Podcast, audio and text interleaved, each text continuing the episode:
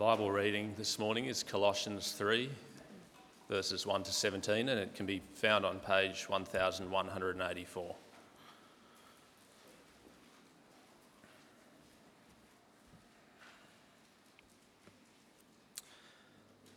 Colossians 3, starting at verse 1. Since then, you have been raised with Christ. Set your hearts on things above where Christ is, seated at the right hand of God. Set your minds on things above, not on earthly things. For you died, and your life is now hidden with Christ in God. When Christ, who is your life, appears, then you also will appear with him in glory. Put to death, therefore, whatever belongs to your earthly nature sexual immor- immorality, impurity, lust evil desires, and greed, which is idolatry. Because of these things, the wrath of God is coming. You used to walk in these ways in the life you once lived, but now you must also rid yourself of all such things as these anger, rage, malice, slander, and filthy language from your lips. Do not lie to each other, since you have taken off your old self with its practices and have put on the new self which is being renewed in knowledge in the image of its Creator. Here there is no Gentile or Jew, circumcised or uncircumcised, barbarian, Scythian, slave or free, but Christ is all and is in all. Therefore, as God's chosen people, holy and dearly loved, clothe yourselves with compassion, kindness, humility, gentleness, and patience. Bear with each other and forgive one another if any of you have a grievance against someone. Forgive as the Lord forgave you. And over all these virtues, put on love, which binds them all together in perfect unity. Let the peace of Christ rule in your hearts, since as members of one body you are called to peace. And be thankful. Let the message of Christ dwell among you richly as you teach and admonish one another with all wisdom through psalms, hymns, and songs from the Spirit, singing to God with gratitude in your hearts. And whatever you do, whether in word or deed, do it all in the name of the Lord Jesus, giving thanks to God the Father through him. This is the word of the Lord.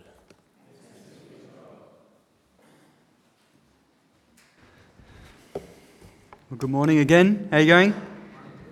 Good. Great to be with you. Keep that passage open. I wonder whether you've ever felt like your life is a little average. Just me. Um, I grew up with all sorts of aspirations, hopes, and dreams, uh, and none of them were average. Uh, from the earliest age, I wanted to be a jet fighter pilot. Um, uh, and then a little bit older, I wanted to play for Arsenal. Then, when I started to go for school, I wanted to go to Oxford or Cambridge one day. Um, when I got into ministry, I thought I'd preach all around the world and fly in a private jet. I know, I'm crazy. Treasurer, budget, no, not going to happen. Um, and then when I got married, I wanted to be the best husband ever.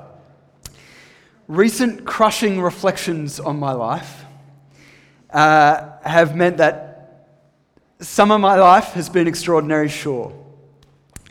But on the whole, from one angle, you could look at my life, I could look at my life, and it feels pretty average on the whole. Obviously, I'm not a jet fighter pilot.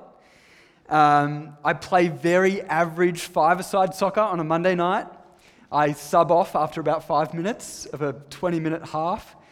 Um, the truth is, I'm not really made for academia although, you know, I, I appreciate it. Um, and the truth is, I'm a pretty average husband.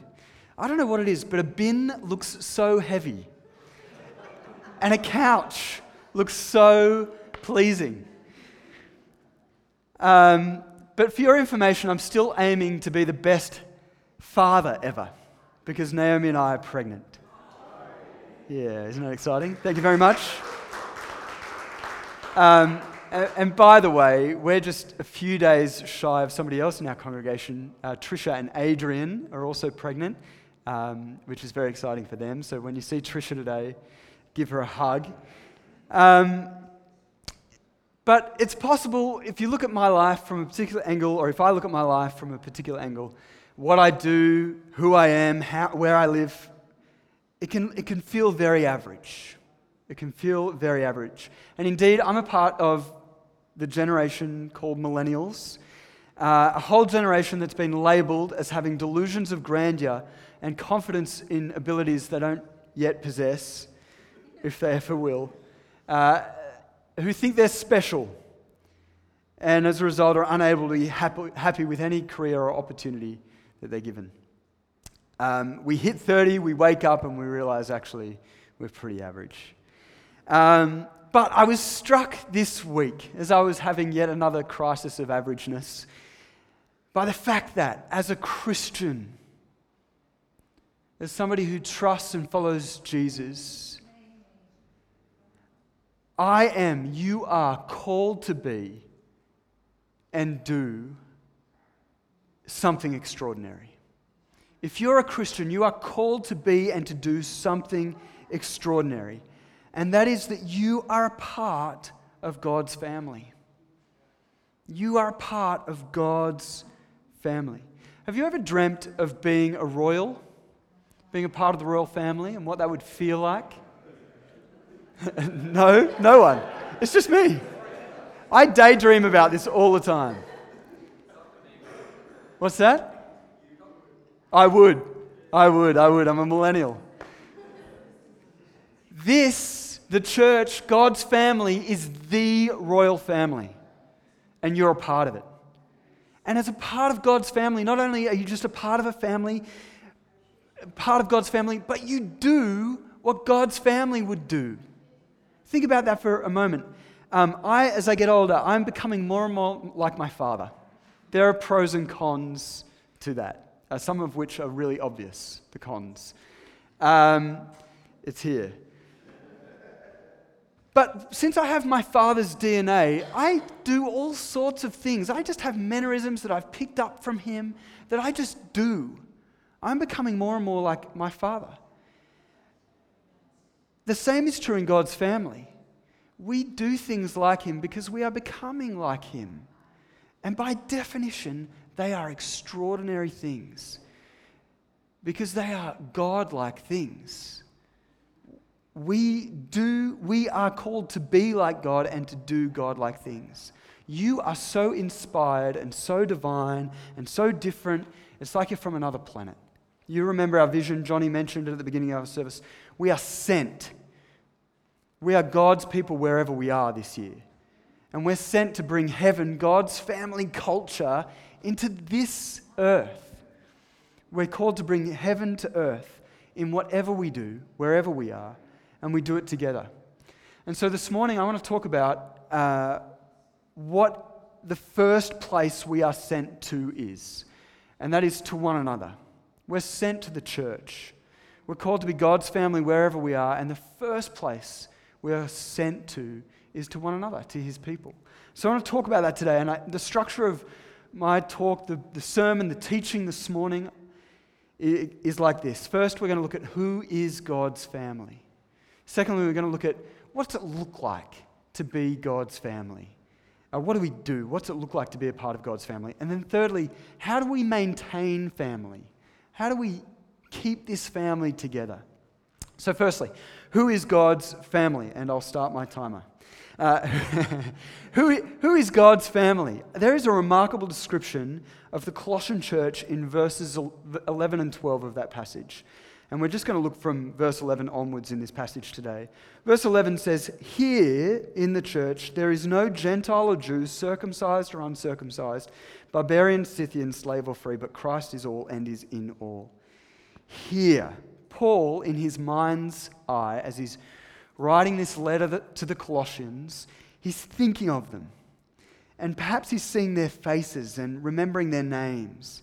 And he says, Here there is no. And then he lists every description of a person that you would find in that community on that day. You would find Gentiles or Greeks, and Jews, and circumcised or uncircumcised, barbarian, Scythian, slave or free. You would find them in that church there. But he says, here there is no. What's interesting is that these divisions were really important in the Greco Roman world of which Paul was writing. Uh, this was how society worked they, people drew lines around their culture and race and belief systems in order to distinguish people from people in a prideful way, in order to hold something above another person. And the point is that all of these terms could be used as pejoratives. It could be, they could be used to kind of name call and point and look down on someone. For example, the Greeks, well, they're the progressives. They're the educated and the civilized. They own the world. I don't know why I'm putting on a British accent, but it just seems fitting. Um, and, and, terribly Greek. Uh, and then there's the Jews. You know, they're the conservatives, the traditionalists. They hold on to the past. They're God's chosen ones, God's special people. And then there's the barbarians, they're the uncivilized. Then there's the Scythians, they're the extreme of the uncivilized. One Jewish historian called them no better than wild beasts. And then there's the slaves. You can imagine the slaves looking at the free people and going, oh, they're the upper class. And the, the, the free looking at the slaves and thinking, they're that class. The point is, these divisions create pride as they hold contempt for each other because of their education, their belief systems, their political persuasions, their heritage, their background, their religious practices or adherence, their work, their careers, their abilities, their lifestyles. And Paul says, in, here in the church, there's none of that. No more. There's none of that. The only thing you can take pride in is Jesus. Nothing else matters. If you have Jesus, you're a part of God's family, and all the other distinctions in comparison fade away. See, I think still today we hold on to, we hang our hats on some of these things on our lifestyles, on our career, on our wealth, on our abilities on our political persuasions. Um, and what's interesting to me is that Paul doesn't just strip these things away and say, you're all family because you're human. You know, you're all, you've all got that in common. Rather, he gives them something else to hang their hat on together. At the end of verse 11, he says, Christ is all and is in all. In other words, you are above average, you are important, you are significant, all of you are, but it's not because you're, you're progressive or it's not because you're traditional. It's because you're in Christ. And you can take pride in the fact that you're one with the very Son of God, and the person sitting next to you is one with the very Son of God. And because of you have that in common, that thing which is of infinite value and worth, nothing else matters. None of your divisions matter. You're a part of God's family because you are in Christ. Christ is everything, and He is in everyone in His church. Uh, Paul continues to thrash this out in verse 12. Have a look. He uses three precious designations. He says the church, the Colossian church, is God's chosen people. They're holy and they're dearly loved. This is the language that God had for Israel and for them alone. Um, and now he's using it for outsiders, for Greeks, for uncircumcised people, for barbarians, Scythians, for slaves. Uh, in other words, Paul is saying Israel is being replaced by the church, those who are in Christ. Think about that for the moment. God chose Israel, and they were his special possession. And he made them holy. That means he gave them the responsibility of showing what he looks like to the rest of the world. And then they're chosen holy, and they're dearly loved. The reason they're chosen, the reason they're set apart, is because He dearly loves them. And what's even more significant than those terms belonging to Israel is that as you read the Gospels, you realize that Jesus was the true and better Israel. And he was the one that God ultimately chose. He was the one that ultimately showed the world what God looks, looks like. And he was the one of whom God said, This is my son, in whom I'm well pleased. This is my beloved son. And so, when we are in Christ, we get what Christ got. We're chosen, we're holy, we're dearly loved.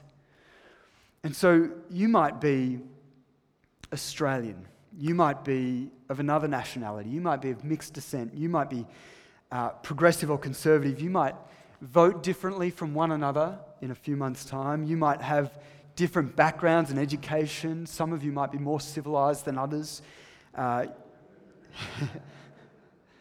some of you might have a high income, some of you are low income, some of you no income. But if you trust or follow Jesus, you are dearly loved by God and you are in God's family. And that makes you extraordinary. That makes your life above average. At this point in the sermon, you might like to put your hand on your neighbor's shoulder and say, We are family. If you do that, we are family. But what, what does God's, what's it mean to be in God's family? The second thing, if you're in Christ, you're in God's family. But what it means is you're meant to behave like you're in God's family. God's family behave like their family. So, what does God's family look like? Well, verse 12 continues.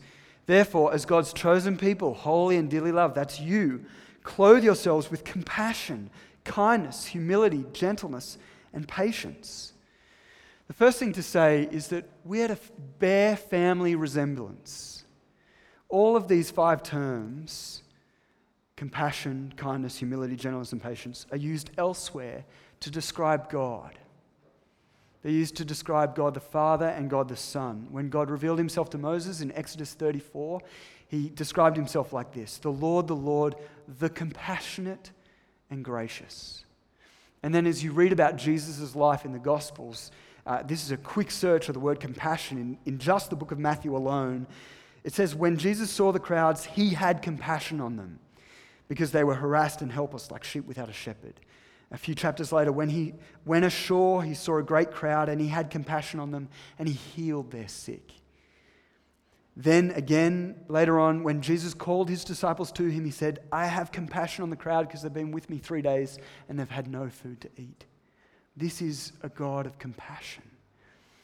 Uh, we're a little inoculated, I think, in our place, day, and age uh, to these qualities of relationship.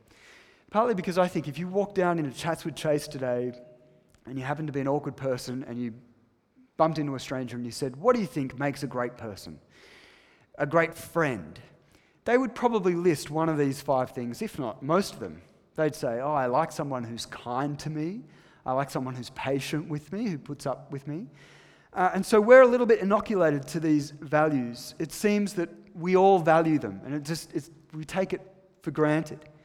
And so, why does Paul even mention them? Why are they special? Well, the point is, if Paul hadn't mentioned them here in Colossians, we would not have these values in our society today. The English historian Tom Holland, outspokenly not a Christian, in an article for the New Statesman magazine, said, It took me a long time to realize my morals are not Greek or Roman, but thoroughly and proudly Christian.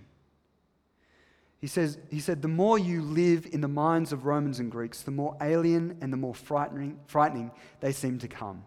And what becomes most frightening is a quality of callousness that is terrifying because it's completely taken for granted. Nobody questions it.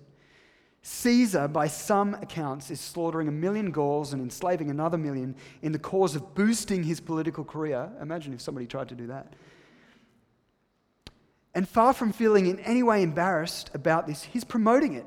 And when he hosts his triumph, people are carrying billboards boasting about how many people he's killed. I am not an heir of the Greeks or Romans nor of Islam, Tom Holland writes, but actually, in every way, I'm a Christian. And speaking of Paul's letters, he says, This is not a very lengthy amount of writing, but compacted in it is almost everything that explains the modern world. These qualities are not of the golden Roman age, nor are they the temperaments of the Greek gods. They come from one place, one family tree, and that's the Christian God and we are to bear his character. Paul says we are to put these things on. That's the second thing to say here. Not only do they belong to one family, and that means that if culture, by the way, our post Christian culture, goes in any other direction, we're still to hold on to these values. And where to put them on, he says. God may have been sovereign in choosing us, in making us holy, and in dearly loving us. That's his choice. But there's also human responsibility, which is to daily put these virtues on. Um, we could take a little moment to think about how we're going in each of those virtues. For example, compassion. We know what it looks like. Perhaps a question to ask ourselves about our own compassion is Do I experience and display concern for another's misfortune? do I experience, do I feel in my guts and display concern for another's misfortune? Or of kindness, that's the quality of being helpful. Fred, this is for you, but the word in Greek is also used for wine. And it's used for wine which has grown mellow with age and lost its harshness. Kindness. A question you could ask is Am I a harsh person? Or am I helpful? Am I, have I developed with age? Am I a harsh person or am I helpful? Gentleness. Aristotle said a gentle person is someone so self controlled that they're always angry at the right time and never angry at the wrong time. Think about the last time you were angry. Was it at the right time? So, what does God's family look like? It looks like Him, it looks like Jesus. We bear His family characteristics. Um, but there's another factor which comes up in verse 15. It says, Let the peace of Christ rule in your hearts, since as members of one body you were called to peace. I call this factor of the family the stickiness factor. Um, what is the peace of Christ? Some people would say the peace of Christ is a, a, a fluffy feeling on the inside occasionally. Um, the peace of Christ is actually more about a relational peace. It's about harmony. It's about two things coming together and being held strongly together. It's stickiness. And the peace of Christ is the great work where God reconciled the world to himself through his Son, through Christ, by not counting our sins against us. He made two competing, opposing enemies one. That's the peace of Christ. It's relational togetherness. And Paul says, let that story rule in your hearts. That word for rule, I think about tennis. As I say it, it comes from the sporting arena. It's about an umpire calling shots.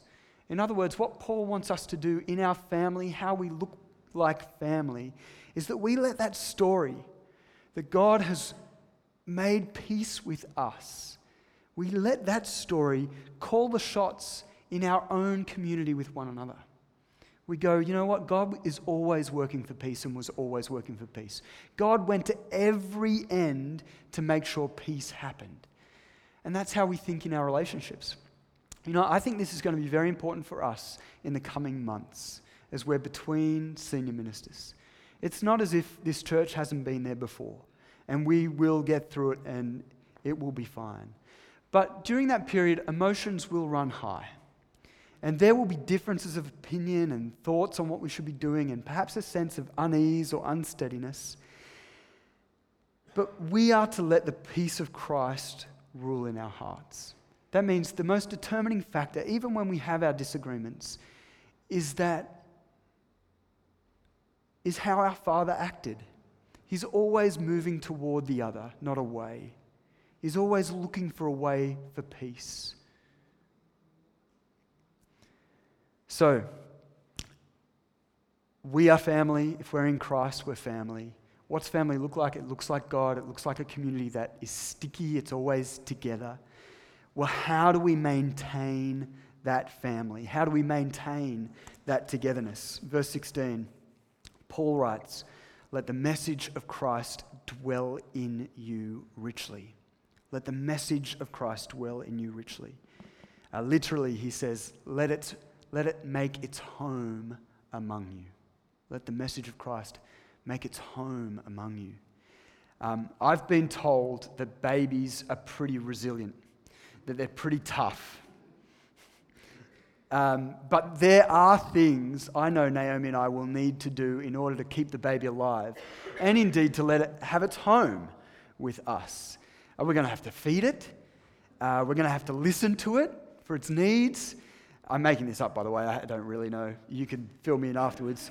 Um, what I do know is that we'll have to give it space in our home. Already, things are strangely moving out of my office. Um, I've been told apparently something else is going to happen in that space soon. Um, already, it's taking up my weekends, this baby. It's not even here yet. And it has all my time, all my energy, and yes, all my money. the idea here in verse 16 is that we let the grace of God, the story of God, the story of Jesus, that message of the gospel, particularly the truth that we're undeserving, but God accepts us and loves us, not because of who we are, but because of who He is. We let that message make its home amongst us. It's got to become part of the family. It's got to be what our family thinks about, spends its time on, money on, energy on that message must grow and be developed amongst us. And Paul had a bunch of simple ideas of how we do that. He said, teach one another, admonish one another, sing songs that tell that story, that keep that story alive in your community. Um, I want to finish with a story uh, because I think we know what it looks like to let the message of Christ dwell amongst us richly on a Sunday.